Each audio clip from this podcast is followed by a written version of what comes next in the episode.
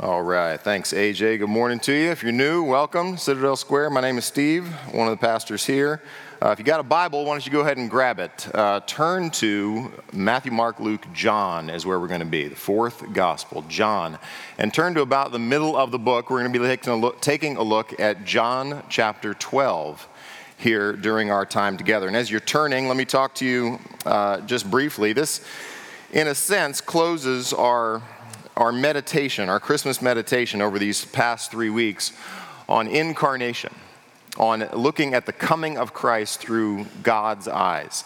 Uh, we started in John chapter three, and we said that John chapter three showed us the heart of God for the world, that he was a generous and good and giving God uh, to send his one and only Son, that whoever believes in him would not perish but have what? Eternal life. John three sixteen, right? And then we looked last week at Philippians chapter two. Now, Philippians chapter two, we just took three little bitty verses there in the middle of Paul's letter to the Philippians, and we looked at the humility of Jesus Christ. What did it take for the Son of God, who was pre-existent in uh, triune glory, to descend and to come down into his creation? And we looked at those progressive steps that looked all the way ultimately to death, death even on a cross, we said from Philippians chapter two. Well, today we are going to look at John chapter twelve, right? The end paragraph of John chapter twelve. If you've turned there, go ahead and uh, take a look at it. Uh, I had different ideas about what to call this message. Um, I was going to call it The Danger of Christmas, which I thought, that's catchy. That's good. People will like that. That's, that'll get lots of clicks, lots of views. That's re- that's the reason I name the sermons, really, is purely for social media. That's the only reason I do it. Uh, but I landed on, really, the gravity of Christmas. Uh, when it comes to the Christmas season, look, you know this in, in your family or, you know, in, as you grow up. Anybody started on Christmas cookies yet? Amen. Hallelujah for Christmas cookies. Look at you all, aren't you? You're too scared to raise your hand in church. We all, we all do this. Sugar cookies, gingerbread, right? Whatever your thing is. Uh, who's everybody's lights up already? Put all your Christmas lights up? Yeah, see, we're even more excited about that. More people raise their hand about lights. Uh, you may consider family traditions. Uh, things for you. You may consider decorations uh, in your home, that your home is ready and decorated, and that the Christmas season comes with lights and flowers and uh, beauty and stars and angels. And we've said this in this series, that even the Christmas story does that, doesn't it? It comes with shepherds and angels and uh, wise men from the east and um Just uh, the miracle of the incarnation, the virgin birth, all sorts of things that for us uh, stoke the fires of our imagination. And that now as you begin to prepare or put your final preparations in place for Christmas uh, Eve this week, all of our hearts are eager and joyful. And we everybody's singing "O Holy Night" in here, right? Because we all know that song. And, and it reminds us of those seasons that we've been through, those that nostalgia that accompanies this Christmas season. But one of the greatest dangers of the Christmas season, one of the um, kind of occupational hazards of the holidays, is missing the point of the season. Would you agree? That, that we go through Christmas holidays and Christmas seasons, and we're trying to grasp onto these memory-making moments. And the greatest fear for us so many times is to miss the reason for the season, is to miss and somehow lose opportunities that are in our hands with our family or with our friends or with our neighbors, is to miss that opportunity to, while, while our homes may be lit up with Christmas light, that we miss the point of the gravity of Christmas. And what I wanted to do in our, our kind of final meditation on the incarnation is look at John chapter twelve. And in John chapter twelve, Jesus himself says, "I have come into the world for this reason." And John chapter twelve, it it sums up really what Jesus has been saying. It's kind of a tough text to talk about because you're always going to be turning back to things that Jesus has said before. He says things in John three that show up in John twelve. John five that show up in John twelve. John nine shows up in John twelve. John ten shows up in John twelve. John twelve shows up in John twelve. It's, it's annoying in that way to preach. So if you've got to preach it later, be prepared to do a lot of flipping. Uh, if you have to teach this to somebody else. But this text really sums up all of Jesus' teaching in the book of John up to this point.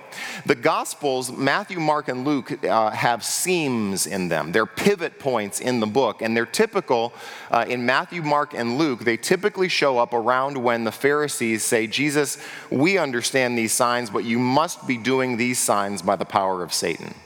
And at that point in the, in the synoptics, Matthew, Mark, and Luke, the book breaks. And from that point on, Jesus instructs the disciples and preaches in parables. Because he said he gets to a point where his public ministry now is attributed to Satan. He says, no more, we're going to turn the lights off. And that moment in the book of John happens in John chapter twelve. But it results from a... Um, the unbelief of the people, which we're going to see. I'm going to give you a little bit of a running start here. Uh, if you look at John twelve, we're going to be in forty-four to fifty. But if you just look up a couple of verses there to John twelve thirty-six. John twelve thirty-six says this, when Jesus had said these things, he departed and hid himself from them. Uh, what has just happened is that um, Jesus, the Greeks, some Greeks individuals, non-Jews come to look for Jesus. Jesus says, I've got to be crucified, and then Jesus retreats. And what he does next in John thirteen through to the end of the book is train the disciples in the upper room discourse, then he goes to the cross. So Jesus, in a sense, is going to sum up everything he said up to this point. Now look at thirty-seven. Though he'd done so many signs before them, they still did not believe in him, so that the words spoken by the prophet Isaiah might be fulfilled. Lord, who has believed what he heard from us, and to whom has the arm of the Lord been revealed? Therefore they could not believe, for again Isaiah said, he's blinded their eyes and has hardened their heart, lest they see with their eyes and understand with their heart, and turn, and I would heal them. Isaiah said these things because he saw his glory and spoke of him. Nevertheless, many, even of the authorities, believed in him. But for fear of the Pharisees, they did not confess it, so that they would not be put out of the synagogue. For they loved the glory that comes from man more than the glory that comes from God. And with that verse, preparing our mind for what we're about to hear Jesus to say, the people who have believed in Jesus recognize that it costs them something to believe in Jesus. That to believe in Jesus Christ and what he has done, who he is, and the words that he preaches comes with a profound sense of sobriety and gravity. That there is a danger of refusing the word of Jesus Christ. Amen? So what Jesus is about to do for us is sum up his teaching. And he's going to he's going to work like this. He's going to talk objectively, and then he's going to move subjectively. You know what I mean subjectively? He, he talks to us about the things we hear and the things that we see and the things that we feel and the things that we believe. And then he's going to move back again in this text objectively, just like the incarnation goes from God to earth back up to heaven, right? Jesus is going to do that, and he's going to compact all of his preaching in six, excuse me, six little bitty verses. See, when we celebrate Christmas and we come to this season and this time, we need to recognize that when Christ comes, when God comes in the flesh, that it demands something of you and me. We cannot be ambivalent to the person of Jesus Christ. He compels a response. And that's the danger of missing the point of Christmas. It's the danger of going through and doing lots of celebrating, but missing the point. And that's what John twelve is all about. All right? That's what we're going to do here uh, for these few minutes of our time here together. Let's pray and ask God for his grace. Father, as we have sung songs about who you are, we pray that as we look into your word, we acknowledge with the psalmist that says, the unfolding of your words gives light. That in your light we see light. So we pray for illumination here today, for somebody who's walked in here this morning and may not have any idea who Jesus is or what the reason for this season is or the reason that we sing and speak these truths that for many in this room have become so dear to them. We pray that you would give light to our eyes, that we would see things about you that perhaps we'd never considered before, that would, we would see the seriousness of rejecting God in the flesh. But subsequently, Father, that we would receive the truth of your word and that would penetrate to the deepest parts of who we are. That your Spirit would minister to us here this morning, to the discouraged and the despairing, those who feel the weight of this holiday or just the weight of the sinfulness of this world. We pray that there would be comfort and joy and light spoken into those circumstances as a result of us gathering and looking into your word. We pray the beauty of the incarnation would captivate us again, that we would leave this place, this time looking into your word, captivated with wonder, rejoicing in truth, amazed that God would draw near to us in the person of Jesus Christ.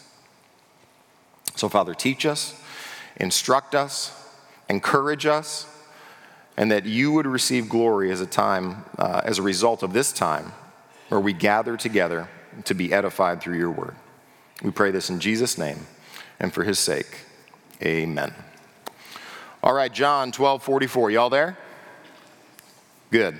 John twelve forty-four. Here we go. And Jesus cried out. Now, when Jesus yells, would you agree that it's probably important?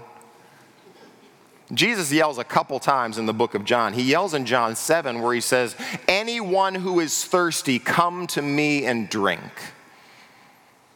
And Jesus now is going to sum up a lot of, like I said, the teaching that you've seen already in this book. And Jesus cries out with some significant truth, some important things that you ought to know. And here's how Jesus is going to do it. He's going to start objectively with his testimony.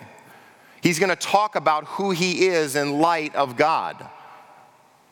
So here's Jesus crying out. He says this, "Whoever believes in me, believes not in me, but in him who sent me." And one of the things we've seen in Jesus' incarnation is his profound humility, haven't we? That his willingness to subject himself to the good and wise plan of his heavenly Father to save sinners. That all throughout Jesus' ministry on earth, Jesus is constantly submitting himself to what his Father wants him to do. Indeed, what his Father wants him to say. How his Father works through the works and the miracles he does to point to Jesus Christ. So as Jesus begins this last preaching moment, as he hides himself and draws back with the disciples to now talk to them in the upper room discourse, he says, "Anyone who believes in me believes in him who sent me." See, it's important for us to believe Jesus in terms of what he says. Would you, is that, is that okay? That Jesus has a pretty clear and compelling teaching ministry. But as Jesus goes throughout his life and ministry on earth during those three years, he's trying to make sure that you and I see something about this teaching ministry, about his command to believe in him, to trust his word, to build your life on the foundation of his word. And here in John twelve, we see that Jesus wants us to believe in him so also we would believe in God. Now, what does that mean? Well, it means that whatever we believe about Jesus had better line up with what God thinks about Jesus, right? So when the incarnation happens, Jesus isn't a rogue member of the Trinity who shows up and starts doing stuff. When Jesus is incarnated into humanity, he is submitting his, his will and desires to the plan and purposes of God to save sinners. And as he does that in complete and full humility, what he's saying is that if you put your trust in me, he says this in John fourteen, "You believe in God? Good. Believe also in me." Remember that? So now Jesus is saying, you can believe my words, but my words come from your heavenly Father. My words are verified by what God says. So if you believe in me, you believe not in me, but in him who sent me. That his ministry is verified by heaven himself. So that's how Jesus begins this objective reality. As I speak and as I preach and as I do these works on earth, I am set up, as it were, as a light post, as an image of the invisible God, so that you might see what God is like. And my testimony, Jesus will say in John five, is not my own, but is from him who sent me. So Jesus is subservient in his testimony that you might believe something about God because of what Jesus says. Okay, now he goes on. You may hear, you know, a lot of people may say, well, I believe in God, but I don't necessarily believe in what Jesus believes about God. You with me?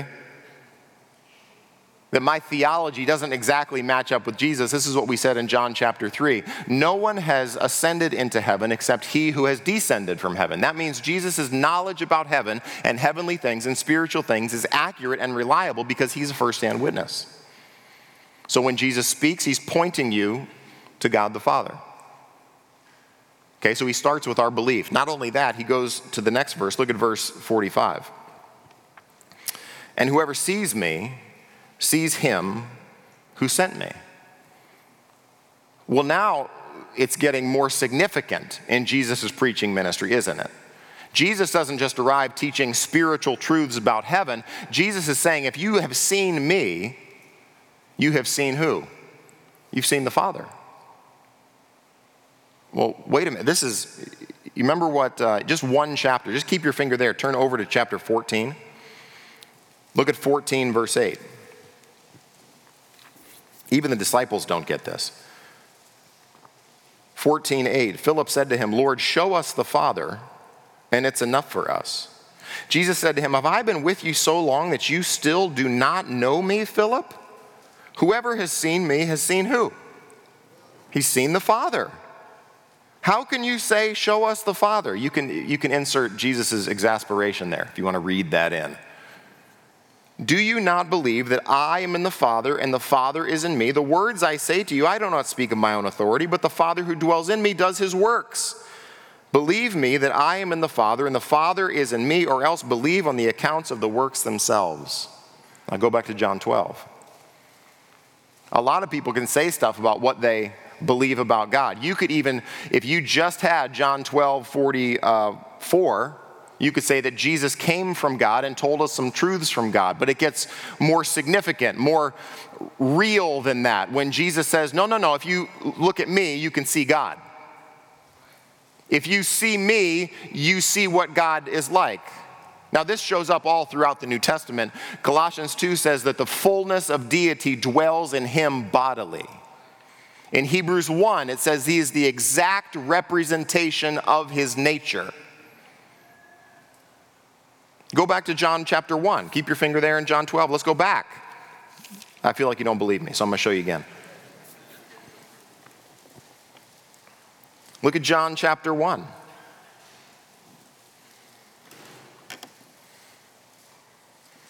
John chapter one, fourteen, the word became flesh and dwelt among us, and we have seen his glory, glory as of the only Son from the Father, full of grace and truth. John bore witness about him and cried out, this was he of whom I said, he who comes after me ranks before he, before me, because he was before me. From his fullness we've all received grace upon grace, for the law was given through Moses. Grace and truth came through Jesus Christ. No one has ever seen God. The only God who is at the Father's side, he has made him known. Anybody have a Bible that says he explained him? That's good. Okay, throw that Bible away. I'm just kidding. Go back to John twelve. He's made him known. He showed us what God is like. When I look at Jesus Christ, I don't have to be confused. I don't have to have some misunderstandings about what God is like in heaven. If you want to know what God is like, look at Jesus Christ. That's the profound testimony that Jesus gives to us. You don't have to guess. You don't have to wonder.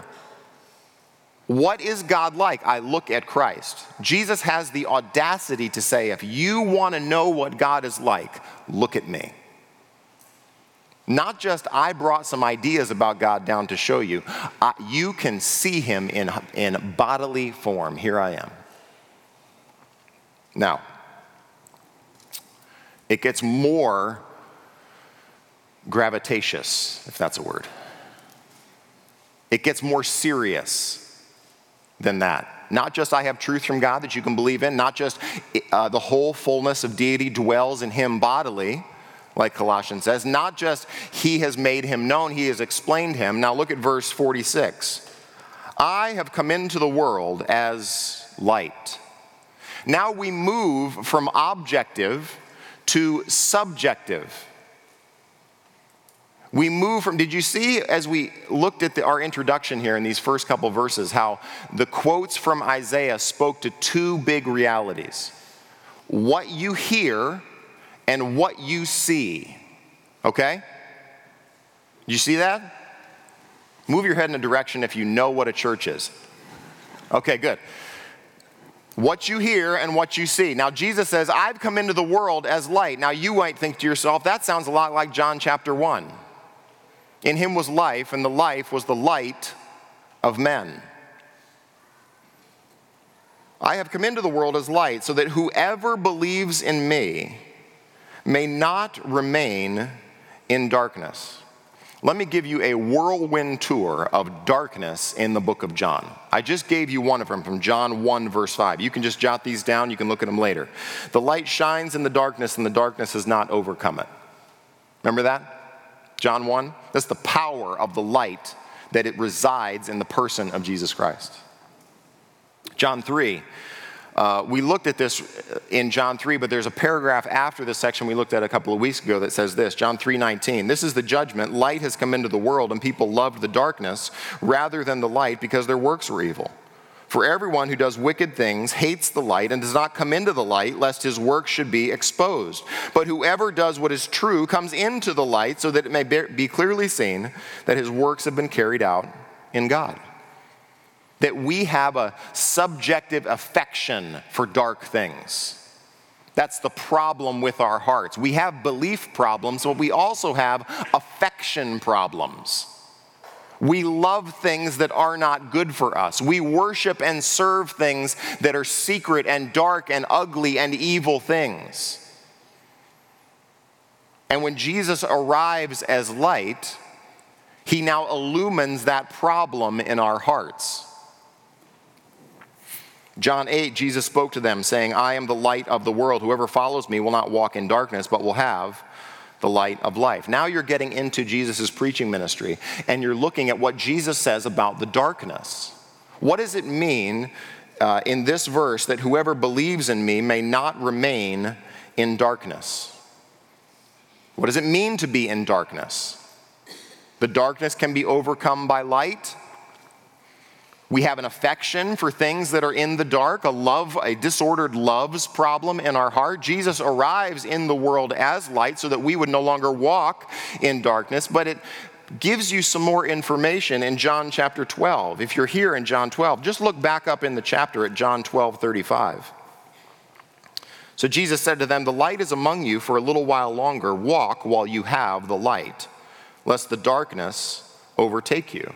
Okay, so there's a threat of being overtaken by darkness, but that I'm allowed to walk in the light as he is in the light. The one who walks in the darkness does not know where he's going. Well, that's instructive, isn't it? You ever try to find something in the dark? Imagine I gave you a Lego set that you've never built before. Legos are big in my house.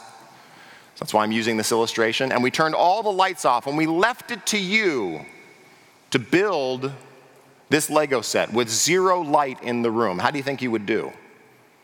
With only touch to build that Lego set. You'd have all the pieces, but you couldn't put it together.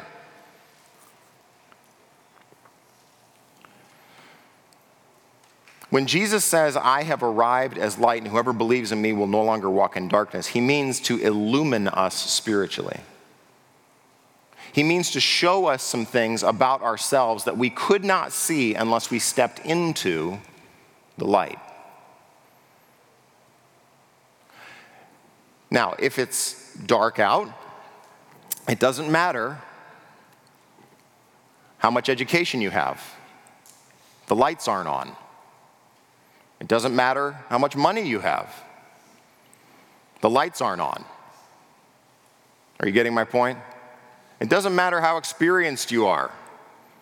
The lights aren't on. That the reality of Christmas, Jesus arriving and declaring himself to be light, shows us that for many of us, the problem is we're trying to build our career, our marriage, our uh, plans for our future, but we're building them all in the dark. We're not, we don't have the ability and the spiritual illumination inside ourselves, do we? We need somebody to turn on the lights. You remember the first time you heard about the truth of Jesus Christ? It's like somebody turned on a light in your heart. Christians, raise your hand. You remember that? Remember that you saw things about yourself that you'd never seen before. You saw things about God that you'd never seen before. That you saw Jesus in a different light, no pun intended, than you'd ever seen before. Why do we have lights on our homes? Why do we have Christmas lights that decorate our city? The nostalgia, the beauty. No. To point to the fact that the true light has come into the world.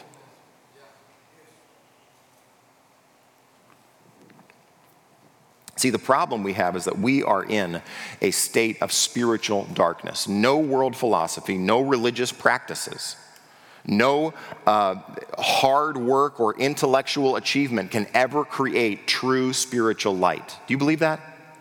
That I need somebody on the outside to turn on the light so I can see what is going on.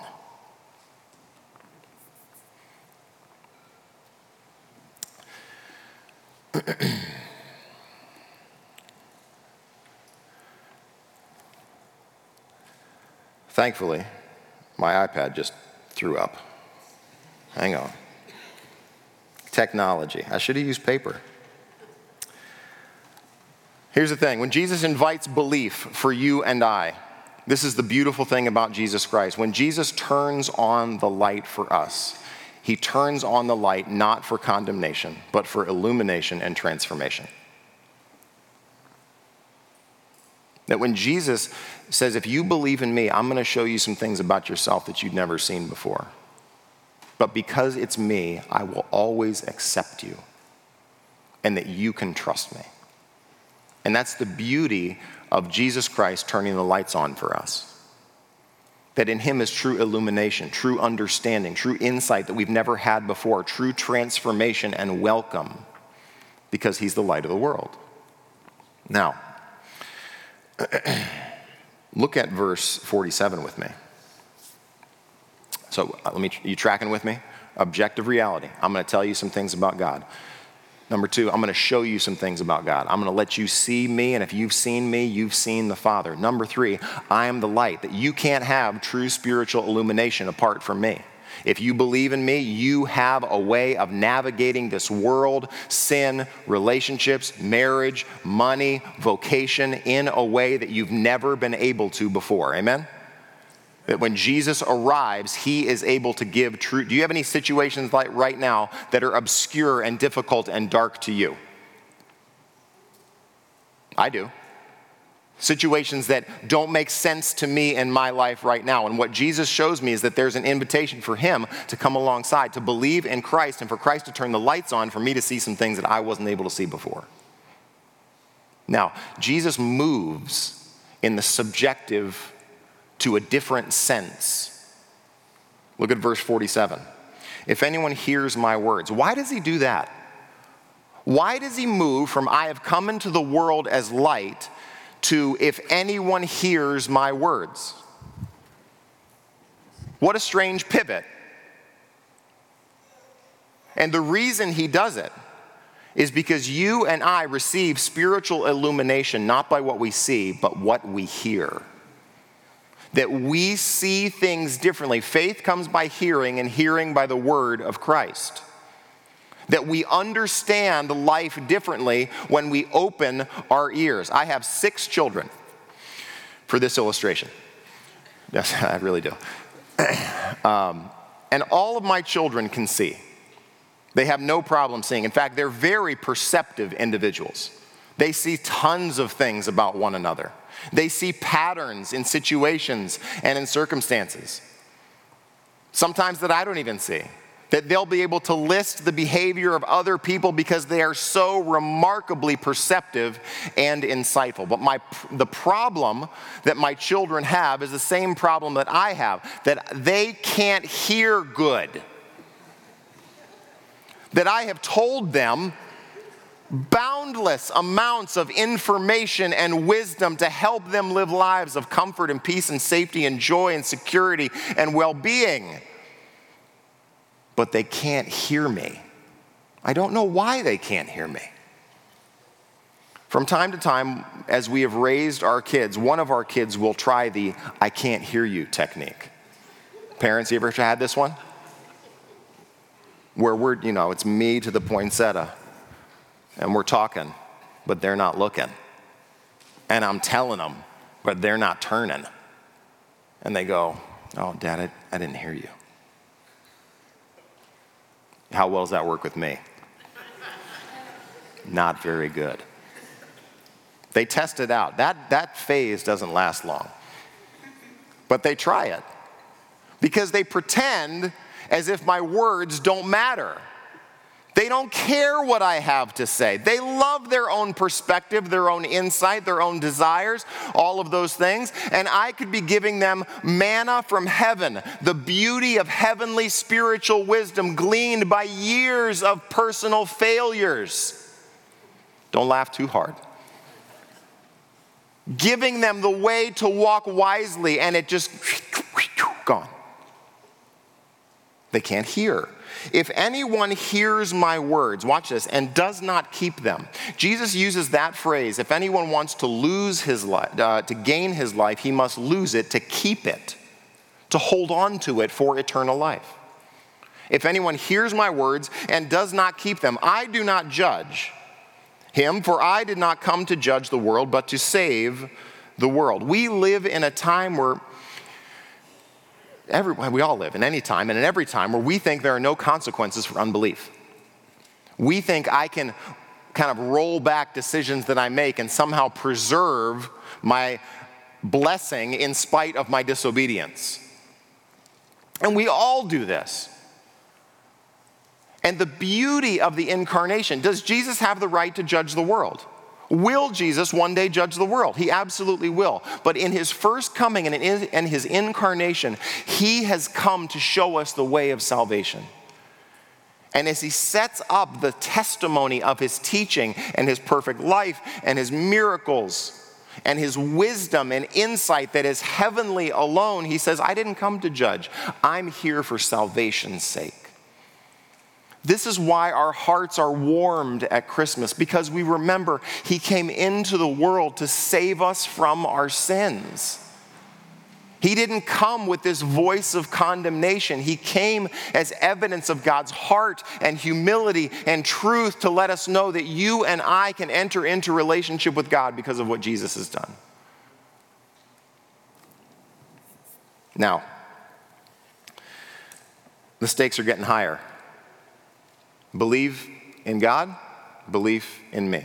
If you see me, you've seen God. If you hear me, you hear God.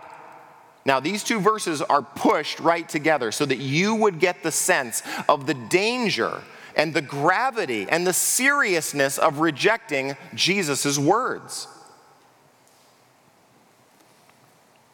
Verse forty-eight, the one who rejects me and does not receive my words. Now let's read these side by side. If anyone hears my words and does not keep them, okay? I don't judge him, but I've, I've come for salvation.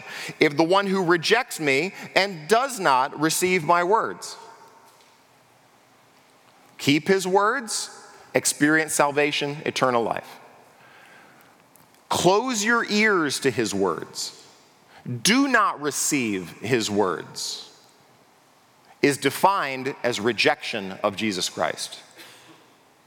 Jesus is not another spiritual leader or teacher that you can kind of take or leave. I'll take a little bit of Dalai Lama, a little bit of Mother Teresa, I'll take a little bit of Muhammad, I'll take a little bit of, um, I don't know, Buddha, a little bit of maybe sprinkle some Confucius on top, and my spiritual well-being will be great. Jesus says, if you don't listen to me, you've rejected me. If you don't open your ears to what I say, you've refused me. That Jesus takes a deafening to his words as personal rejection. This is why Christmas is so serious. Because when Jesus arrives, he means to tell us the truth about who we are. He means to tell us the truth about who God is. And it comes with profound danger if we ignore what he says.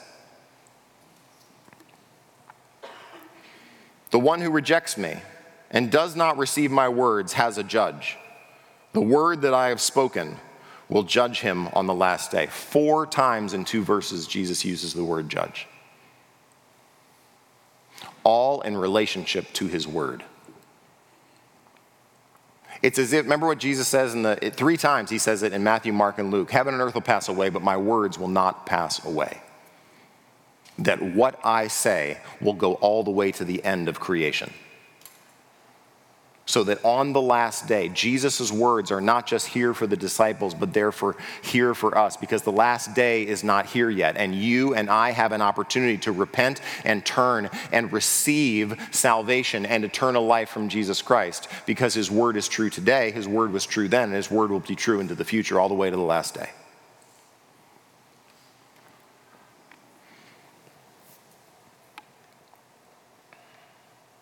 Now, we've gone from objective reality down to the things that we see and that we hear. This is our, our experience as we deal with God's word and as God's word deals with us. And now Jesus is going to move back into the objective realm, as if he takes two objective realities and ties them together so that you and I might have trustworthy and faithful knowledge about spiritual thing, things here and today. Isn't that helpful? That every Christmas as it comes around, we are reminded of the truth of Jesus and his, and his incarnation and his care and concern for us, that he displays to us the heart of God. And he's taken us from his incarnation all the way to the last day so that you might receive and believe his word. Verse forty-nine, for I have not spoken on my own authority, but the Father who sent me has himself given me a commandment, what to say and what to speak. None of Jesus, this is a great, let me, let me give you a great way to evaluate a good preacher. How close does their preaching stick to the biblical text? The closer a preacher and teacher is to the word of God and what God wants to say, the better off you will be. The more a preacher or a teacher influences and tries to uh, manipulate the word of God so that everybody applauds and everybody thinks it's great and everybody is encouraged, is a great danger to the people that he teaches. Even Jesus, the, would you agree that Jesus is probably, maybe, I don't know, the best teacher that's ever lived? Let, let's, let's, let's just agree together. Those of you who are like, I'm not sure. And what Jesus does for us is show us that even his teaching ministry is derivative and that he would not say one word outside of what God wanted him to say. He subjected his entire ministry to the pleasure of his heavenly Father. I'll prove it to you. Keep your finger in John twelve. Turn back to John five.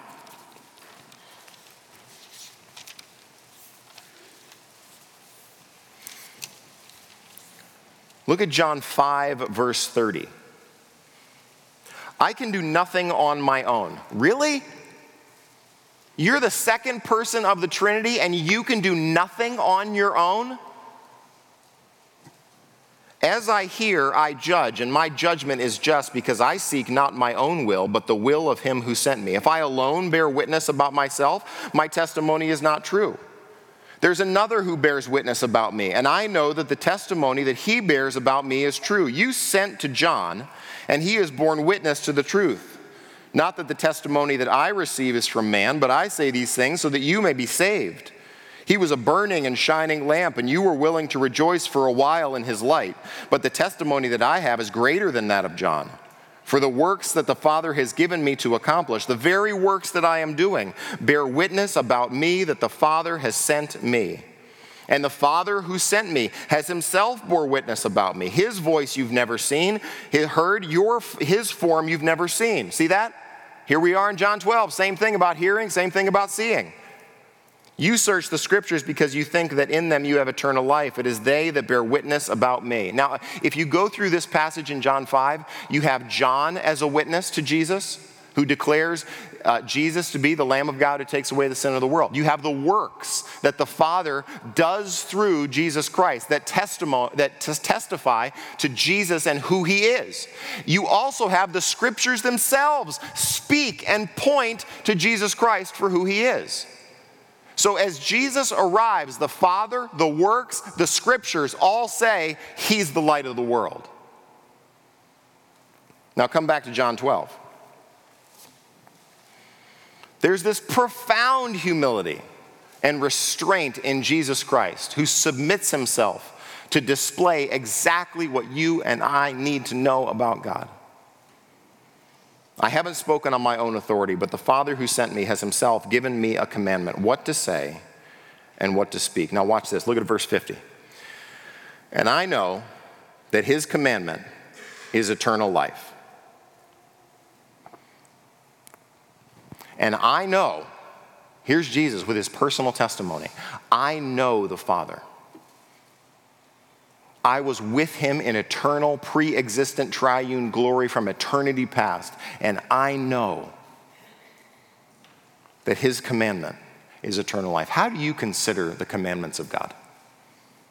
Burdensome? Exhausting? Maybe they expose you. Maybe you feel weak when you consider the commandments of God. Maybe you feel like they're too much for you to handle. Maybe you go, it can't be that God actually wants me to be perfect as our Heavenly Father is perfect. That feels exhausting. Maybe you go, God's a killjoy. He hates it when I have fun. So we all got to do right things and be sad. How do you consider the commandments of God?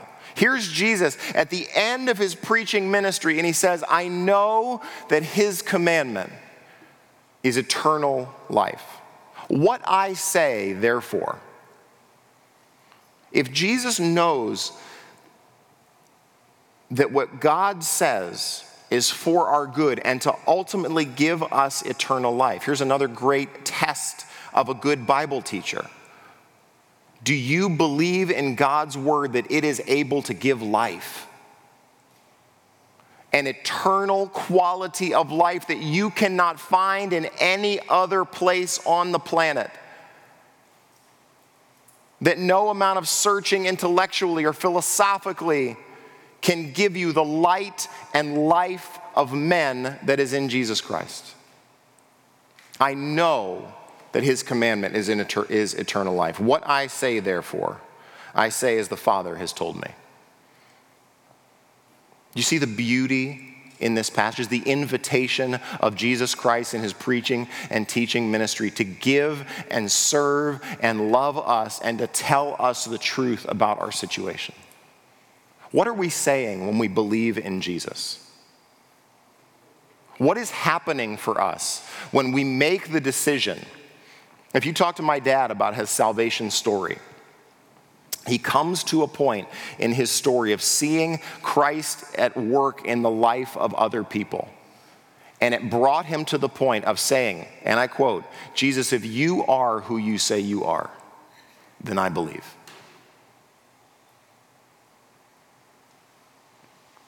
So when Jesus enters into the world and he declares that he is life, He declares that he is light. He declares that his word is completely and fully trustworthy. He declares that when he speaks, he can give true spiritual illumination into every single corner of your life. And that when he speaks, he speaks only as God wants him to speak. There's no careless word. There's no missed opportunity. He speaks completely accurately because he knows that the commandment from God is eternal life. What is Jesus about to go do? You know, one of the dangers in our life and time is believing that God's word doesn't produce eternal life. You remember the, the Garden of Eden back in Genesis three, way back at the beginning of the book. Satan comes to Eve, and she, he says to Eve, he, uh, is it true that you're not allowed to touch any of the, eat from any of the trees of the garden? And he says, no, I can, we can eat from the trees of the garden. We just can't eat from the tree of the knowledge of good and evil or touch it lest we die. That there's one rule in the Garden of Eden, don't eat from the tree of the knowledge of good and evil. One rule. And Satan's response to her is devastating in its simplicity. He says, you will not surely die. I'll say it another way. Disobedience is the way to life. And the gravity of the Christmas story, the gravity of the incarnation. Do you know why Adam and Eve were cast out of the garden? It wasn't just because God is holy and he cannot be around sin. It's that there's another tree. There's another tree called the tree of life. And in Genesis three, here's what it says, that now the Lord God said, behold, the man has become like one of us in knowing good and evil. Now, lest he reach out his hand and take also from the tree of life, eat and live forever. Therefore, the Lord God sent him out from the Garden of Eden to work the ground from which he was taken. He drove out the man, and at the east of the Garden of Eden, he placed the cherubim and a flaming sword that turned every way to guard the way, not to God, to guard the way to the tree of life. And when it comes to the incarnation, what Jesus is about to do as he teaches his disciples and he gathers them around, he models that servant-heartedness that we looked at in John thirteen. And he tells them that he is about to go die. What Jesus is doing in faithfulness and obedience to God's plan and God's purposes and God's word and design to save sinners is go into the wrath of God to open up the way to life. See, when we come to Christmas, we're reminded of the fact that Jesus gives us true spiritual light. But to do that, he's got to enter into the dark. He's got to go into judgment, go under the flaming sword, to experience the very wrath of God, to open up the pathway for us to have eternal life. This is why Jesus can say, I know his commandment is eternal life, because I'm about to purchase it for you. I'm about to go to the cross for you. I'm about to give you the light of life. And that's why we celebrate Christmas, because we have believed and received and accepted that Jesus is who he says he is, and that his teaching is trustworthy, and that he can rise again and give us new life. Father, as we consider the Christmas season, as we consider even this evening, as we drive around and we look at the lights that are out celebrating this season, season that give us a sense of nostalgia and purpose and joy and uh, Christmas carols sing in our hearts, and we think about our families and those that were near to us and dear to us. I pray for those in this room who may not know the light of Jesus Christ in their life, that as a result of seeing what Jesus hears and what he says to us here, that perhaps they acknowledge that there's a disordered love problem in their heart, that they love the darkness and they refuse to come into the light. We pray that through your Spirit and your word, you would break that fear, that you would enter into the life of somebody here today, this morning, somebody who hears this message or sings the songs that we're about to sing, and that you might, this Christmas might be the one where there is true spiritual light in their heart. Father, we love you. We're so thankful that you turned the lights on for us, that you came and you incarnated and walked among us and experienced what we did to bring the light of God near to us. So for that, we give great thanks. We rejoice, we sing, and most of all, we worship. In Jesus' name, amen.